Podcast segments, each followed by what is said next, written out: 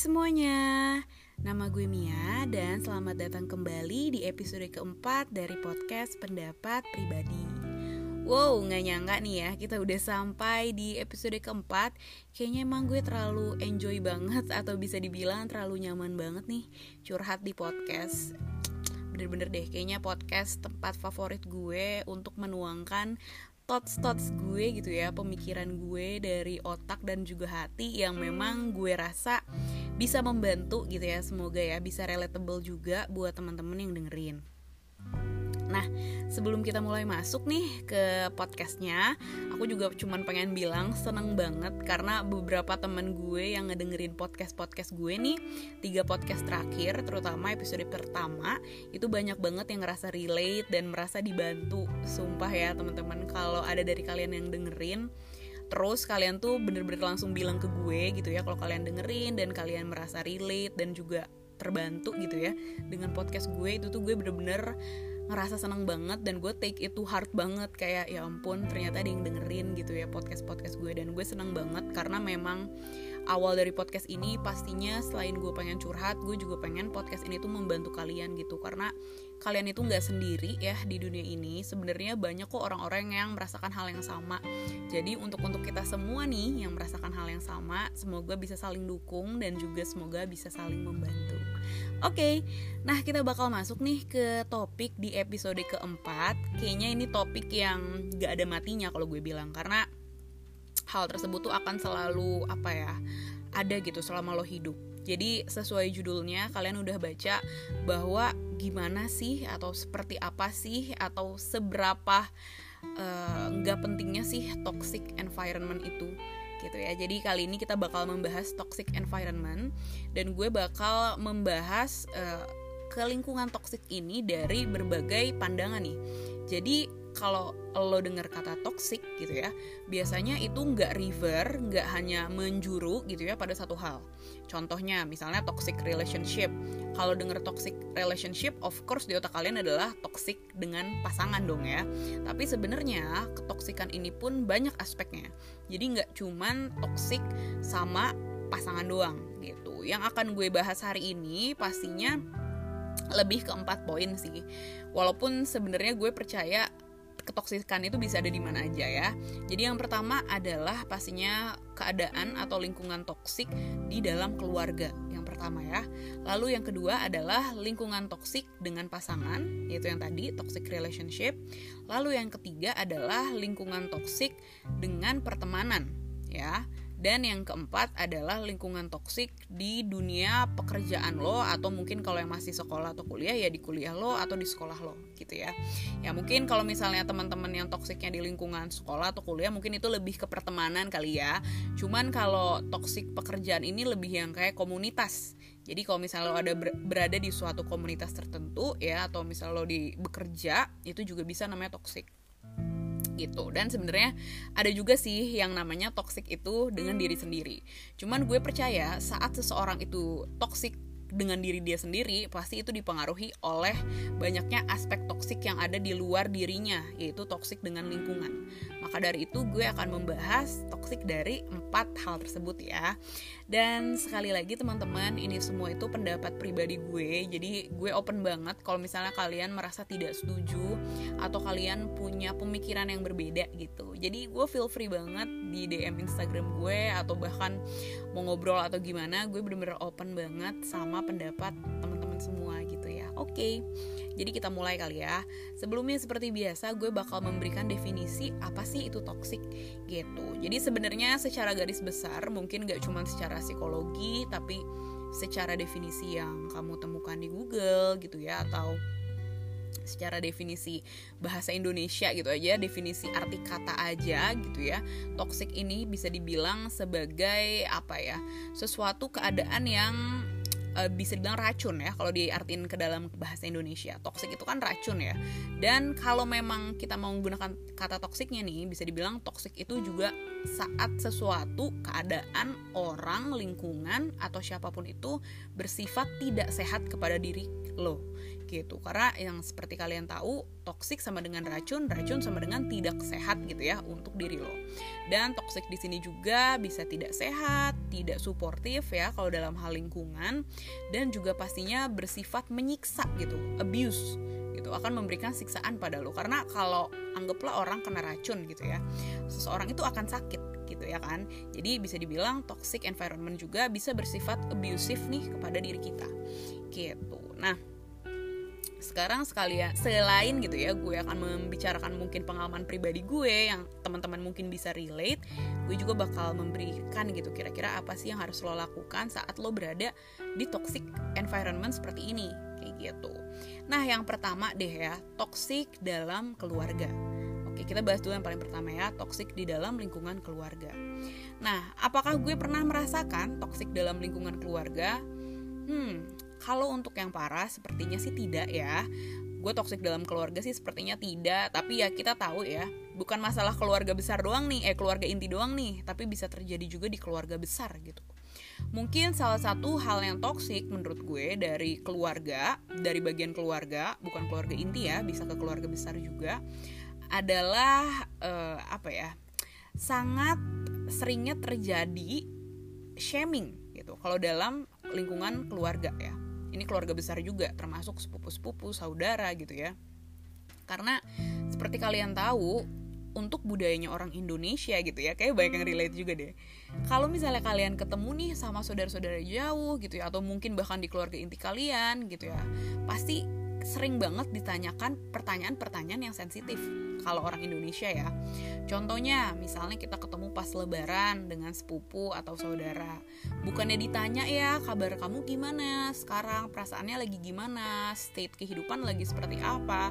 Dia cenderung malah membahas, "Kok lo gendutan ya?" gitu ya. Atau misalnya lo gagal nih dalam suatu hal, "Eh, kemarin tuh nggak menang ya kamu dalam hal tersebut kayak gitu jadi malah ditanya yang sensitif nih jadi cenderungnya tuh nanya tentang kesuksesan kita gitu loh kayak misalnya kita di sekolah juara satu atau di kuliah menang apa gitu ya.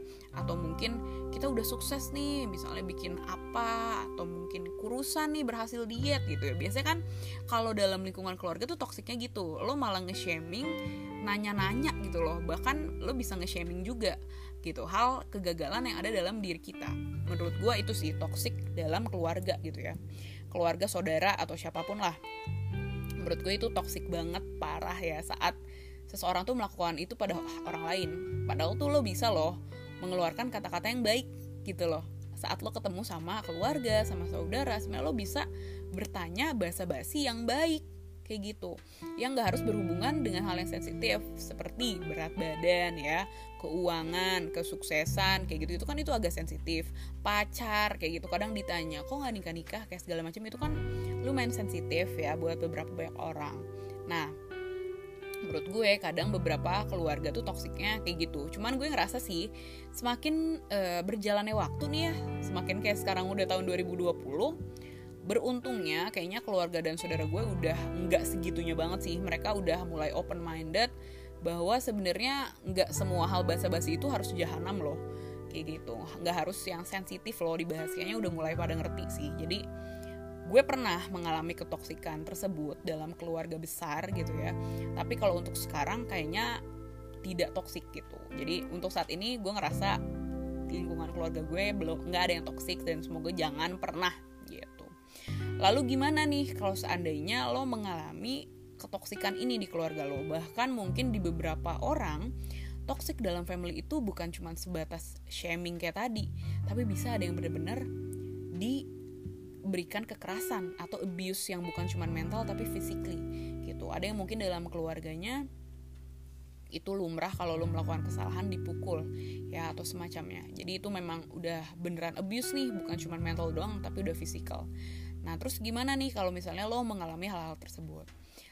Nah, kalau ini dari dari pendapat pribadi gue, sekali lagi saran gue adalah sebenarnya kalau lo cuma di abuse secara mentally itu kembali lagi kepada kemampuan development lo gitu ya. Jadi ini bisa disambungin nih ke episode ketiga. Lo bisa dengar episode ketiga gue di mana memang terkadang yang waras harus ngalah gitu loh. Jadi kalau ada orang jahanam sama lo ya lo harus ngalah cuy. Kalau memang itu dia cuma dalam shaming ya misalnya ngatain lo atau apa itu salah satu yang make sense untuk dilakukan adalah lo mengalah lo bersikap lebih dewasa dari orang tersebut ya. Jadi kayak ya udahlah lo yang ngalah jadi memang personal development lo aja yang ditingkatkan kalau memang itu berhubungan dengan mental health lo tapi gimana nih kalau misalnya abuse-nya bukan cuma mental tapi abuse-nya juga physical. Nah, apa yang harus lo lakukan? Jujur, gue belum pernah mendapatkan apa pun abuse yang bersifat physical. Jujur gue pernah seumur hidup gue, gue 24 tahun hidup, gue gak pernah. Cuman yang bisa gue beritahukan ke kalian, apalagi kalian yang mendapat abuse dalam family, gitu ya. Hal pertama, kalau itu abuse-nya memang udah dalam hal aspek serius, jadi nggak ada angin, nggak ada hujan aja, emang lo sering di abuse gitu ya, bukan bercandaan secara fisik. Itu lo harus kabarin support system lo yang lain orang terdekat. Misalnya lo sama family sama keluarga inti nggak deket tapi lo deket suka cerita sama tante lo. Bilang ke tante lo kalau misalnya keluarga lo kayak gini gitu ya. Keluarga lo ada yang abuse. Abuse lagi ya abuse atau lo juga bisa bilang ke orang lo coba cerita ke psikolog gitu ya. Menurut gue itu help banget.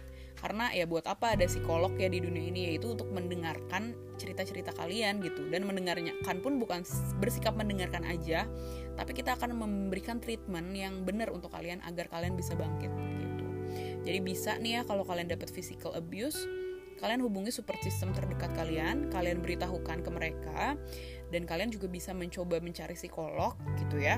Dan yang paling penting kalau memang sudah parah banget nih physical abuse-nya yang benar-benar parah ya lo harus aduin itu ke pihak yang memang bisa membantu lo. Seperti contohnya memang ini untuk yang berlebihan ya maksudnya untuk yang beneran udah parah. Kayak ke polisi lah atau ke komunitas yang memang mengurus hal abuse kayak gitu gitu. Cuman kalau menurut gue yang paling terdekat dengan support system lain gitu ya untuk toxic di dalam family kayak gitu. Cuman gue berharapnya semua pendengar podcast gue tidak ada yang ditoksikan dengan family apalagi secara fisik ya. Lalu selanjutnya kita bakal ke toxic relationship yaitu dengan pasangan nih. Nah, kurang lebih ini pun sama sebenarnya teman-teman gitu ya sama dengan toxic kalau dalam family kalau memang udah abuse gue kasih tahu ke kalian kalau udah secara fisik itu langsung kalian kabarin orang terdekat kalau bisa ke psikolog atau ke komunitas-komunitas yang bener-bener free gitu ya yang bisa bantu kalian. Atau memang kalau udah parah banget go to the police gitu ya kalau memang udah parah banget kayak gitu. Itu untuk physical abuse. Tapi untuk mentally kayak gimana nih? Nah kalau gue jujur sendiri gue tidak pernah sih mengalami yang namanya toxic saat gue pacaran gitu ya.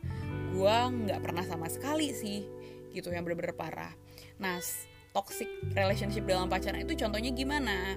Salah satunya tuh kalau menurut pendapat pribadi gue ya, saat seseorang pacaran nih, tapi lo tuh bener-bener gak boleh ketemu sama orang lain, sama teman-teman lo. Misalnya kalau gue cewek nih, terus pacar gue nggak nggak ngebolehin gue ketemu siapa pun cowok kecuali keluarga atau saudara. Bener-bener gak boleh punya kontak mereka, gak boleh ngehubungin mereka gitu ya. Dan kalau gue ketahuan suatu saat gitu ya, uh, gue itu menghubungin cowok lain misalnya padahal cuma temen. Itu tuh gue bakal bener-bener dipunish nih sama pacar gue. Kayak nggak boleh megang handphone misalnya nggak boleh ketahuan ngapain atau bakal didiemin selama satu minggu. Lah itu kan toxic ya? Ngerti gak sih? Itu toxic banget kalau menurut pendapat pribadi gue. Nah terus kalau kayak gini gimana? Nah biasanya nih yang rada susah nih kalau toxic dalam berpasangan. Karena lo bakal bawa embel-embel tapi gue cinta sama dia dan kita semua tahu kadang cinta itu membuat buta gitu ya kan. Jadi ya mau nggak mau ya udah susah banget deh kalau misalnya orang pacaran udah toksik gitu. Biasanya bahkan sahabatnya sendiri udah nggak bisa bantu. Nah apa yang lo harus lakuin kalau lo ada dalam toxic relationship terutama dalam mental kayak gini? Ya satu lagi sebenarnya semuanya kembali ke personal development lo lo harus mikir sebenarnya diri gue tuh butuhnya apa sih? Gue butuh nggak sih pasangan kayak gini gitu emang self worth gue segini doang ya sampai gue dilarang-larang ini itu sama pasangan bahkan kalau nggak ngabarin gitu ya gue tuh bakal bener-bener dihukum bahkan dikata-katain dibilang misalnya sorry kasar ya misalnya bego lo bangsat lo gitu ya sama pasangan sendiri. Coba kalian bayangin sama orang tua kalian sendiri misalnya gitu ya pernah nggak kalian dikata-katain kasar kayak gitu? Pernah nggak kalian dilarang-larang gitu berhubungan atau temenan sama orang? Kalau misalnya nggak pernah otomatis berarti pasangan lo toksik dan cara-caranya caranya keluar lo harus menemukan self worth diri lo dulu. Lo harus self love dulu. Percaya sama gue kalau lo udah self love dari kejadian atau lingkungan toksik mana pun lo bisa keluar. Lo berani gitu. Dan percaya kalau cinta itu nggak harus toksik loh. Ngerti gak sih? Cinta itu bisa juga yang bikin lo healthy bikin lo berkembang gitu. Jadi lo harus mulai mengetahui nih diri lo dulu maunya seperti apa dan jangan co jangan apa ya jangan pernah lagi. Dan tolong coba gitu ya untuk berani ngomong enggak atau berargumen dengan pasangan kamu kalau misalnya lo ngerasa dia udah nggak make sense. Kayak gitu. Oke kita lanjut dulu ya karena ternyata udah 15 menit aku ngebacot. Sampai nanti summary bakal gue kasih yang lebih detail. Ketiga, toxic dalam lingkungan pertemanan. Wah jelas, ini kayaknya kebanyakan orang di luar ya selain dapet toxic biasanya karena pengalaman masa lalu gitu ya dengan keluarga biasanya juga gara-gara lingkungan. Nah ini bisa lo lihat nih kira-kira circle yang lo punya sekarang itu toksik atau enggak? Kayaknya kalau secara fisik kalau di pertemanan rada jarang ya. Anggaplah secara mental. Ya, misalnya contohnya lu kalau di geng gue ya lo pokoknya harus ngerokok terus misalnya ya. Atau lo harus sering minum-minum deh harus nongkrong-nongkrong terus sama gue. Atau kalau lo di geng gue brand-brand baju-baju lo tas-tas lo harus yang branded. Soalnya kita geng yang keren banget itu kan salah satu contoh yang toksik ya. Atau yang lebih parah. Kalau lo di geng gue pokoknya lo harus kalau gue musuhin A nih lo harus musuhin A juga. Gitu. Jadi lo harus kayak kesannya tuh bandel banget gitu ya kalau toksik dalam pertemanan. Apalagi kalau yang udah parah kalau toksik pertemanan ini dalam narkoba gitu ya. Itu udah parah banget. Atau lo melakukan hal-hal yang aneh gitu ya. Kan dalam pertemanan suka yang kayak ada yang aneh-aneh gitu kan. Mungkin secara sexually atau gimana gitu ya. Gue tahu sih sexually mungkin biasanya dalam pasangan. Cuman terkadang ya ada suatu komunitas atau geng pertemanan yang aneh juga gitu. Kalau lo lihat di internet tuh kayak misalnya ada gue waktu pernah ngeliat Instagram ada sekumpulan orang yang kayak ini mungkin lebih ke komunitas kali ya. Komunitas atau pertemanan ada sekumpulan orang yang memang kayak suka tuh ngeliatin foto-foto anak kecil cewek. Dan mereka tuh menganggap dirinya kayak pedofil gitu loh. Itu menurut gue agak-agak toxic banget sih. Kalau misalnya teman-teman circle lu tipe-tipe yang kayak dark jokes mungkin kalau dark jokes ya jokes jokes lo lah ya. Tapi kalau yang lo udah berpikiran di luar nalar manusia gitu ya kalau menurut gue kayak lo harus recheck your circle sih. Jangan sampai kayak gitu gitu maksudnya. Jadi gimana nih kalau lo ngerasa ternyata circle gue toxic nih setelah lo denger podcast ini memang susah ya mencari teman di dunia ini kalau menurut gue. Cuman kalau memang seenggaknya gitu ya lo tetap mau stay nih kalau memang lo mau stay sama circle lo sekarang karena lo udah nyambung walaupun sebenarnya mereka toxic ya at least buatlah boundaries gitu. Buatlah jarak nih antara lo dengan circle ini. Jangan yang lo bener-bener all out banget sampai circle ini sampai lo berubah jadi orang-orang seperti di circle lo. Karena gue kenal banyak orang yang di mana dia secara individu tuh orang yang menyenangkan. Tapi saat dia berada di circle tersebut dia akan mengikuti budaya gitu ya dari circle-circle tersebut. Gitu. Menurut gue take a step back. Mungkin kalau misalnya lo udah punya temen nongkrong nih circle lo sekarang ya buat nongkrong aja. Gak usah sampai kalian sepemikiran gitu ya melakukan hal-hal yang di luar nalar kayak gitu loh. Jadi make boundaries cobalah lo belajar gitu ya gimana sih caranya lo punya batasan dengan circle pertemanan lo gitu. Dan jangan sungkan-sungkan gitu ya buat cari pertemanan lain. Karena percaya sama gue banyak kok orang di dunia ini gitu ya. Jadi lu juga masih bisa ngebuat circle baru gitu ya atau membuat hubungan pertemanan baru yang memang membangun lo untuk sama-sama sukses. Kayak gitu. Nah ada juga nih kadang pertemanan yang toxic itu yang kompetitif. Lo sahabatan tapi anjir gue nggak mau dia lebih sukses dari gue. Anjir gue selalu ngebanding-bandingin progres gue sama progres dia. Pokoknya harus gue kalahin deh tuh orang.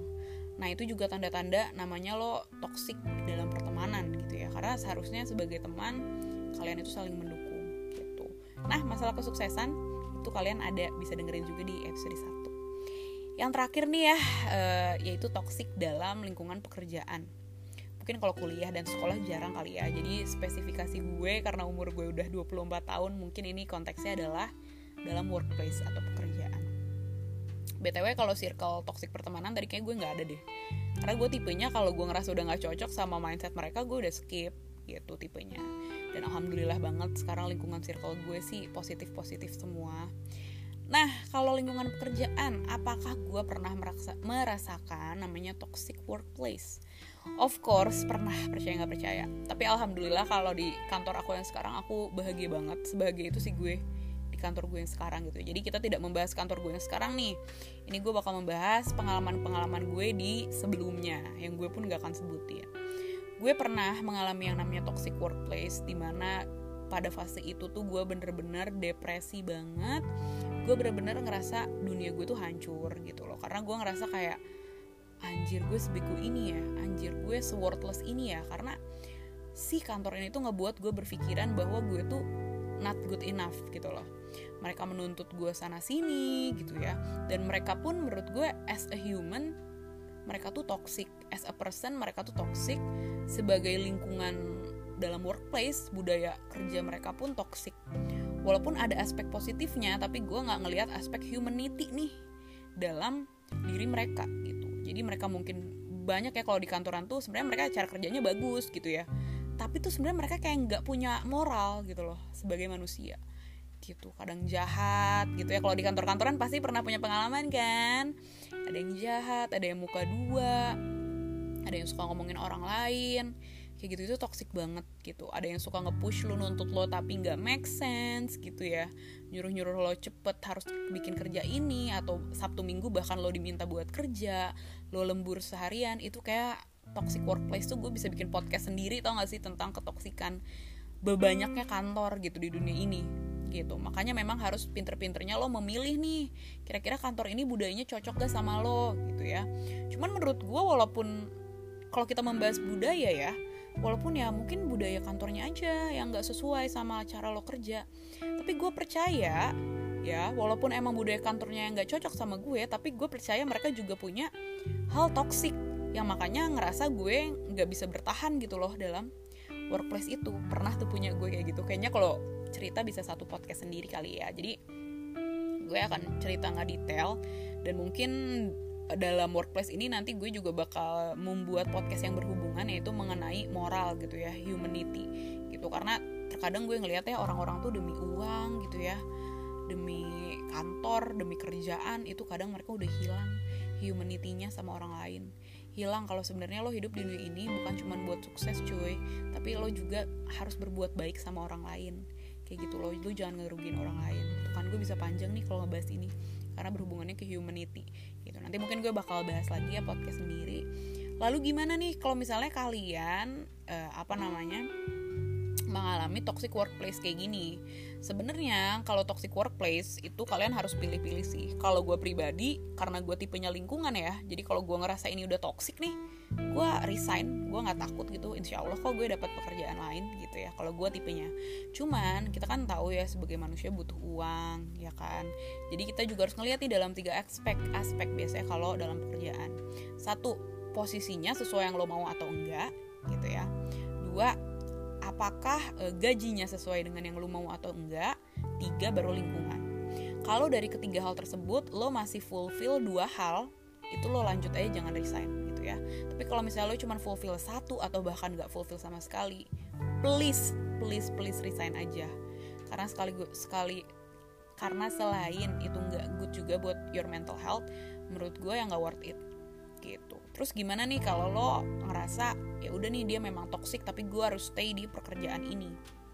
Saran gue adalah satu make boundary make boundaries gitu ya batasan gitu. Jadi ya udah lo kerja kerja aja jangan bawa perasaan lo dalam pekerjaan.